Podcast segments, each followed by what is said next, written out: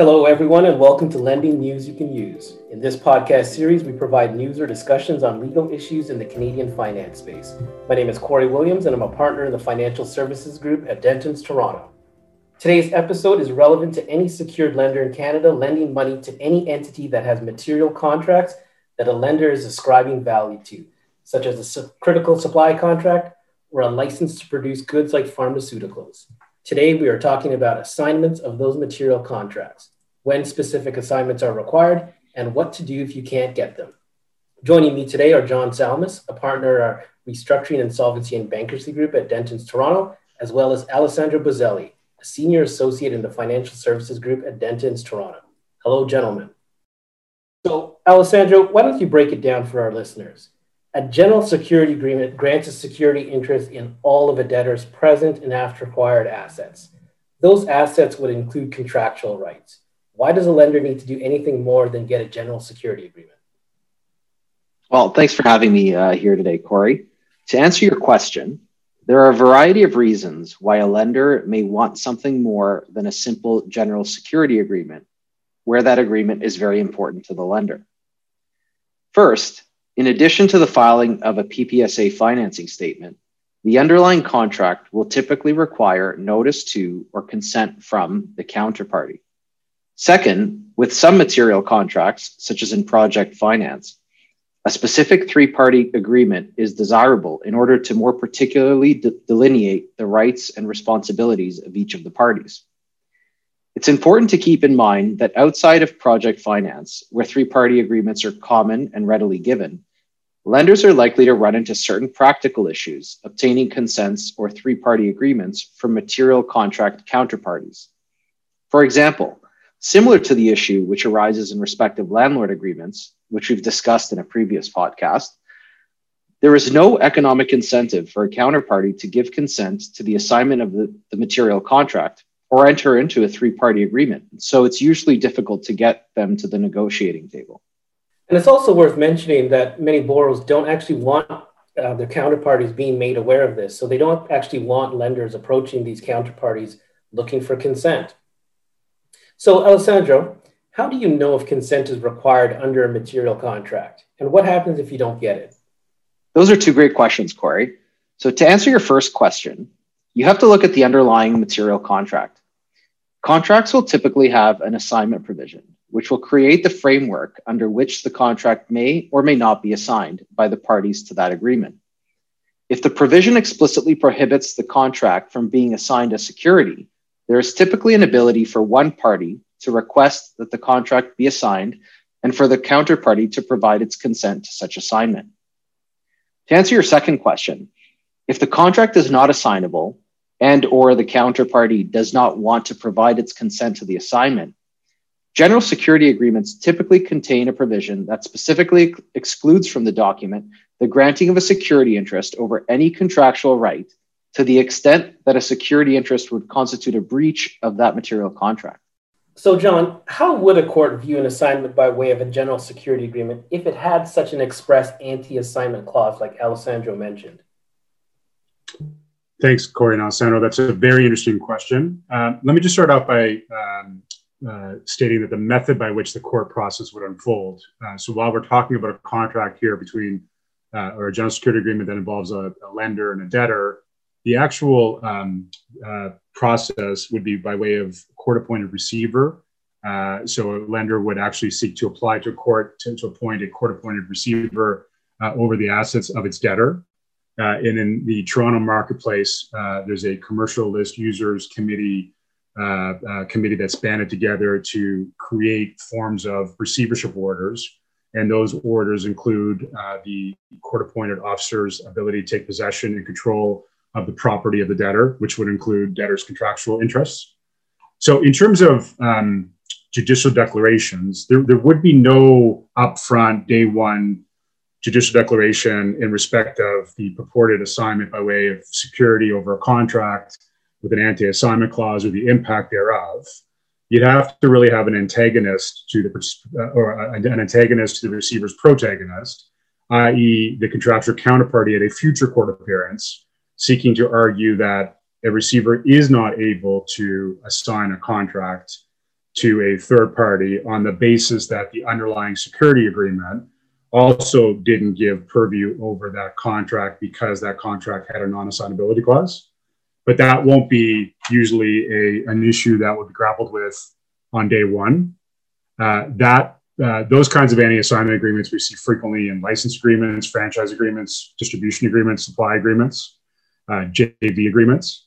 And so when we see those in the insolvency context, the general advice of insolvency practitioners would be that to the extent that those contracts are material to the overall business of the debtor, the advice would be to have the debtor actually file for a debtor proceeding as opposed to uh, have the proceeding unfold by way of a secured creditor enforcement or appointment of court appointed officer, court appointed receiver.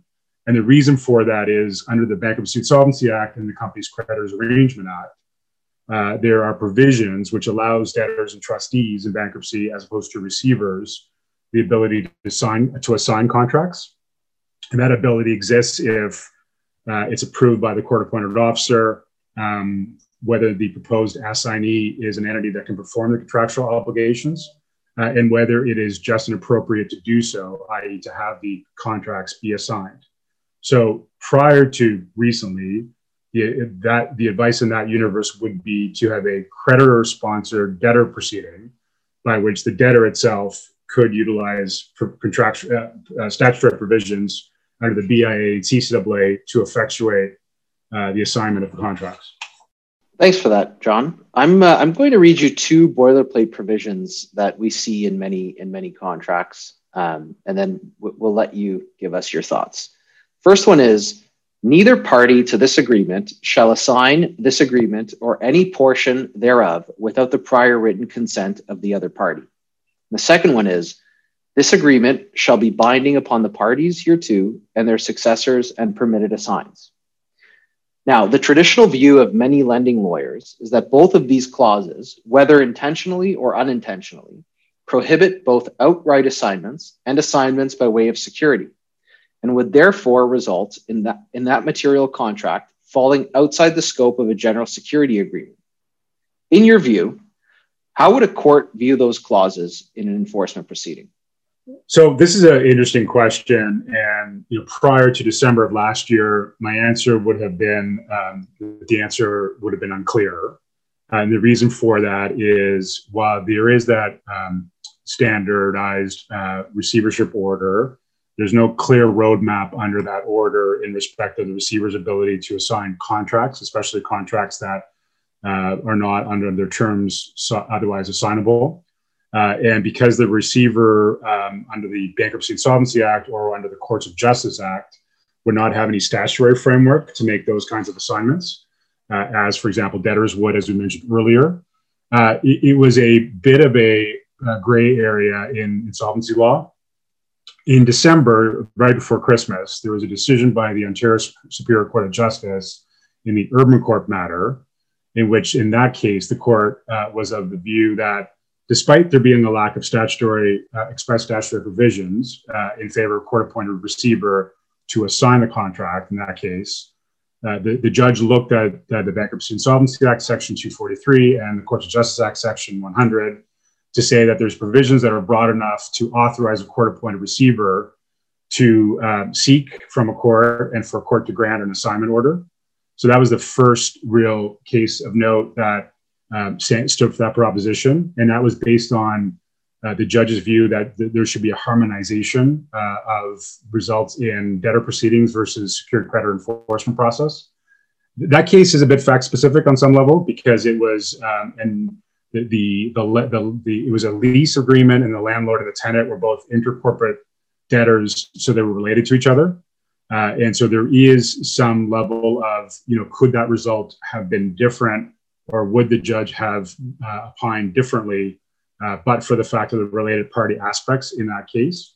Uh, but there is um, at least a ruling that's a building block, and as far as I understand, there's been no case since that has um, expanded the thinking from the December decision. Uh, but that that it stands for proposition that the court held that if a court-appointed officer is not allowed to assign a contract, regardless of an unassignability clause, it, it could potentially um, severely restrict a court appointed officer's ability to discharge its role, and it would not um, uh, confer with the uh, objectives of Canadian solvency laws and frustrate receiverships. Um, in that case, the judge also made it clear that it, it was um, incumbent on the receiver to seek uh, the counterparty's consent, notwithstanding the non-assignability clause.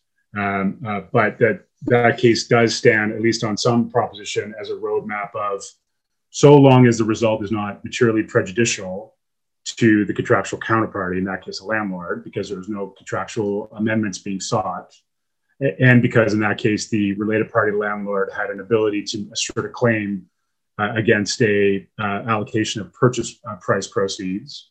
Uh, the court weighed the uh, possible um, prejudice versus the actual end result, which was beneficial to the stakeholders broadly uh, as a roadmap to allow the contract to be assigned.